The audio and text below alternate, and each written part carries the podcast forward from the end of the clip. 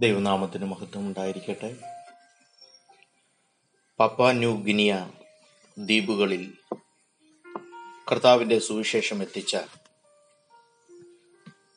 James Chalmers അദ്ദേഹത്തെ അല്പം മനസ്സിലാക്കുവാൻ നമുക്ക് ശ്രമിക്കാം. സഭാസാക്ഷ്യം നൂറ്റി നാലാം എപ്പിസോഡിലേക്ക് ഏവർക്കും സ്വാഗതം. ജെയിംസ് ചാമേഴ്സ് ആയിരത്തി എണ്ണൂറ്റി നാൽപ്പത്തി ഒന്നിൽ സ്കോട്ട്ലൻഡിലാണ് ജനിക്കുന്നത്. ചെറുപ്പകാലം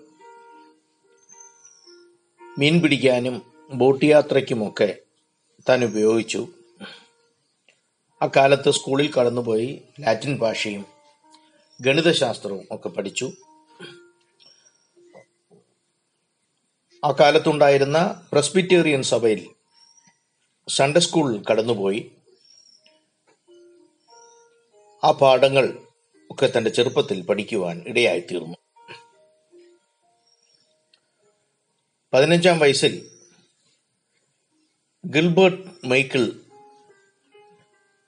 എന്ന മിഷണറിയോട് ചേർന്ന്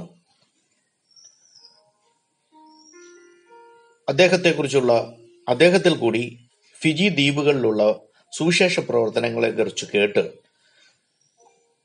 ദൈവവേലയിൽ താൻ ആകൃഷ്ടനായി തീർന്നു. അന്ന് അദ്ദേഹം നടത്തിയ മിഷണറി ചലഞ്ച് മീറ്റിംഗിൽ ആരെങ്കിലും മിഷണറി ആകാൻ ആഗ്രഹിക്കുന്നു എന്ന ചോദ്യത്തിന്റെ മുൻപിൽ താൻ തന്നെ തന്നെ സമർപ്പിക്കുകയായിരുന്നു. പ്രത്യേകിച്ച് സുവിശേഷം കേട്ടിട്ടില്ലാത്ത ജാതികളുടെ ഇടയിൽ ദൈവമാരെന്നോ ദൈവസ്നേഹം എന്തെന്നോ മനസ്സിലാക്കുവാൻ കഴിയാത്ത അവരുടെ ഉള്ളിൽ അവരുടെ ഇടയിൽ കടന്നു ചെന്ന് നിത്യസ്നേഹം യേശുവിലൂടെയുള്ള രക്ഷ ഇതൊക്കെ അറിയിക്കണമെന്ന് അന്ന് താൻ തീരുമാനിക്കുകയുണ്ടായി. ആ തീരുമാനം തന്റെ ഉള്ളിൽ ഒരു സമർപ്പണമായി മാറുകയായിരുന്നു. താൻ വീട്ടിലോട്ട് മടങ്ങുന്ന വഴി ആരും കാണാതെ ഒരു മതിലിന്റെ അപ്പുറത്ത് മുട്ടുകുത്തി ക്രിസ്തുവിനെ സേവിക്കുവാനുള്ള തീരുമാനം അരക്കിട്ട് ഉറപ്പിക്കുകയായിരുന്നു. അധികം താമസിയാതെ ഒരു വക്കീലിന്റെ ക്ലാർക്കായി താൻ ജോലി ചെയ്തു. ജോലിയിൽ വ്യാപൃതനായപ്പോൾ ആത്മീയത്തിൽ വലിയ ഉത്സാഹമില്ലാതായി തീരുവാനിടയായിത്തീരുന്നു ആയിരത്തി എണ്ണൂറ്റി അമ്പത്തി ഒമ്പത് അറുപത് കാലഘട്ടങ്ങളിൽ ഉണ്ടായ വലിയ ഉണർവ് സ്കോട്ട്ലൻഡിനെ ഇളക്കിമറിക്കുവാൻ ഇടയായിത്തീർന്നു. തന്റെ സുഹൃത്തുക്കളുമൊത്ത്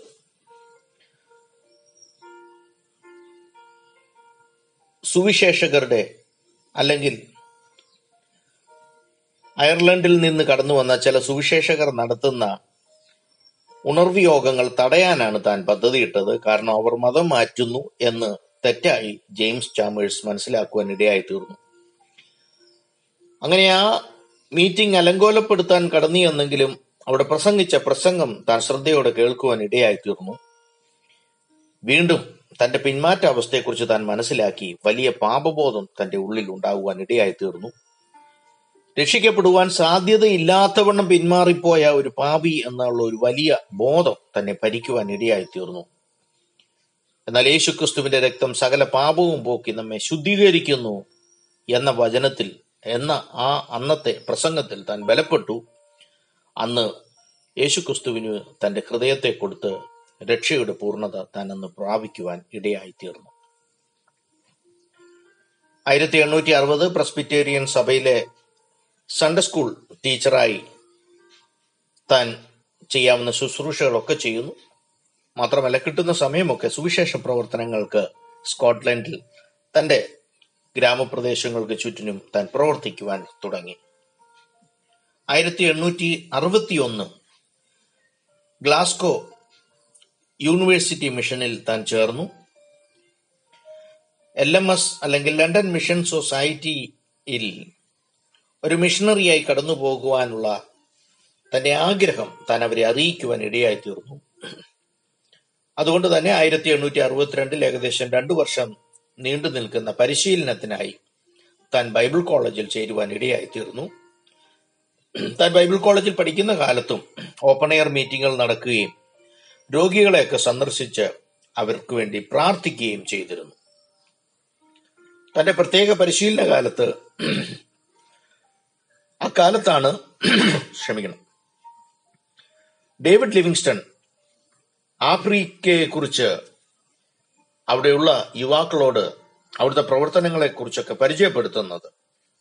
ആ ഇരുണ്ട ഭൂഖണ്ഡത്തിൽ പോയാലോ എന്ന് താൻ വളരെ ആഗ്രഹിക്കുകയും ചിന്തിക്കുകയും ചെയ്തു. എന്നാൽ ലണ്ടൻ മിഷൻ സൊസൈറ്റി ഓസ്ട്രേലിയയോട് ചേർന്ന് കിടക്കുന്ന തെക്കൻ ദ്വീപുകളിലേക്ക് അദ്ദേഹത്തെ അയക്കുവാനുള്ള പദ്ധതി ആവിഷ്കരിക്കുകയായിരുന്നു. ദൈവഹിതം എന്തായാലും അതിനൊന്നും എതിർപ്പ് പറയാതെ അതിനൊരു തയ്യാറെടുപ്പ് എന്ന വണ്ണം അവിടുത്തെ തദ്ദേശീയ ഭാഷ താൻ പഠിക്കുവാൻ ഉത്സാഹിച്ചു. അതിന്റെ കൂടെ തന്നെ തനിക്ക് ലഭിക്കുന്ന സമയത്ത് അല്പം വൈദ്യശാസ്ത്രവും ഫോട്ടോഗ്രാഫിയും ഒക്കെ താൻ പഠിക്കുവാൻ സമയമെടുത്തു. ആയിരത്തി എണ്ണൂറ്റി അറുപത്തി അഞ്ചിൽ മിസ് ജെയിൻ ഹെർബസിനെ താൻ വിവാഹം ചെയ്യുവാൻ ഇടയായി തീർന്നു. ആയിരത്തി എണ്ണൂറ്റി അറുപത്തി അഞ്ച് ഒക്ടോബർ പത്തൊമ്പതാം തീയതി ആ ദ്വീപ് സമൂഹങ്ങളിലേക്ക് ഒരു മിഷണറിയായി L M S James Chalmers ദമ്പതികളെ ഓർഡൈൻ ചെയ്യുവാൻ ഇടയായി തീർന്നു. ആ യാത്ര വളരെ ദുസ്സഹമായിരുന്നു. യാത്ര തുടങ്ങിയപ്പോൾ തന്നെ വലിയ കൊടുങ്കാറ്റടിച്ചു. കപ്പലിന് നാശനഷ്ടങ്ങൾ ഉണ്ടായി അതിന്റെ കേടുപാടുകളൊക്കെ മാറ്റി. പിന്നെ അവർ ജനുവരി ഇരുപത്തി ഒമ്പതിനാണ് വീണ്ടും യാത്ര തിരിക്കുന്നത്. മൂന്ന് മാസങ്ങൾക്ക് ശേഷമാണ് ഓസ്ട്രേലിയയിൽ അവരുടെ ചെറിയ കപ്പൽ എത്തുവാൻ ഇടയായി തീർന്നത്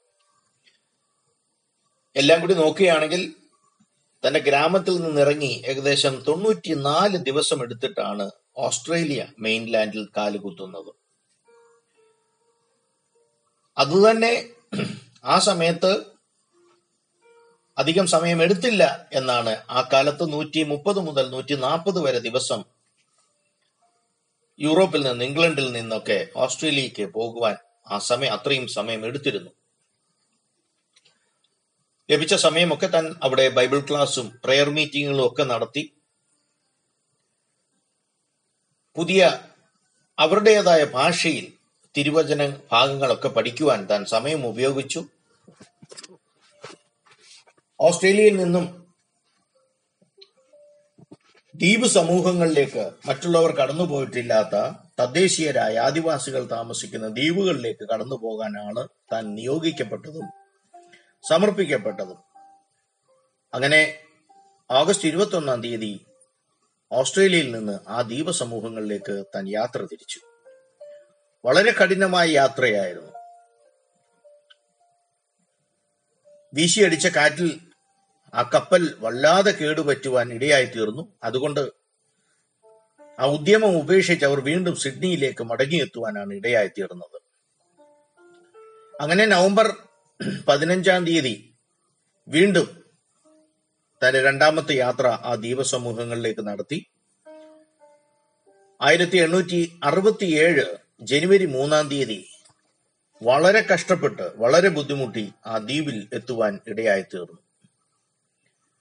എന്നാൽ അവർ യാത്ര ചെയ്ത കപ്പൽ ഒരു പാറയിൽ ഇടിച്ച് മുഴുവനായി തകർന്നു പോകുവാൻ ഇടയായി തീർന്നു ആ ദ്വീപുവാസികൾ ചെറിയ ചെറിയ ചങ്ങാടത്തിലൊക്കെ കൊണ്ടുവന്നാണ് ഇവരെയെല്ലാം സുരക്ഷിതമായി കരയിലെത്തിച്ചത്. എന്നാൽ അവർ ആ ഗ്രാമത്തിൽ എത്തിച്ചേരുമ്പോൾ ആ ദ്വീപിൽ എത്തിച്ചേരുമ്പോൾ അവരുടെ വിലപിടിപ്പുള്ള സാധനങ്ങളെല്ലാം ആ കപ്പൽ വെള്ളത്തിൽ താണതുപോലെ അവരുടെ സാധനങ്ങളെല്ലാം തന്നെ ആ കപ്പലിൽ ആ കടലിൽ നഷ്ടമാകുവാൻ ഇടയായിത്തീർന്നു. ആയിരത്തി എണ്ണൂറ്റി അറുപത്തിയേഴ് മെയ് ഇരുപതിന് അവർ ധരിച്ചിരുന്ന വസ്ത്രം മാത്രം ധരിച്ചുകൊണ്ട് മിഷൻ ഫീൽഡിൽ എത്തുവാൻ ഇടയായിത്തീർന്നു. ഏകദേശം ലണ്ടനിൽ നിന്ന് യാത്ര തിരിച്ചിട്ട് പതിനേഴ് മാസം കഴിഞ്ഞിട്ടാണ് അവർ ആ ദ്വീപിൽ കാലുകുത്തുന്നത്. അടുത്ത ദിവസം വീണ്ടും നമുക്ക് ബാക്കിയുള്ള ഭാഗങ്ങൾ പഠിക്കാൻ ശ്രമിക്കാം. ദൈവം നിങ്ങളെയെല്ലാം ധാരാളമായി അനുഗ്രഹിക്കട്ടെ.